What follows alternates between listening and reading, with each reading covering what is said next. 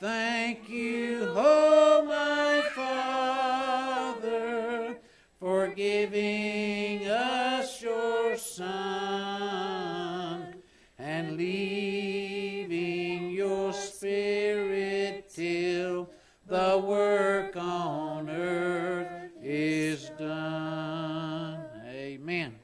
Our next song is We Have Come into His House, hymn number 224, and remain standing if you're able. Psalm 122 1 tells us, A song of degrees of David.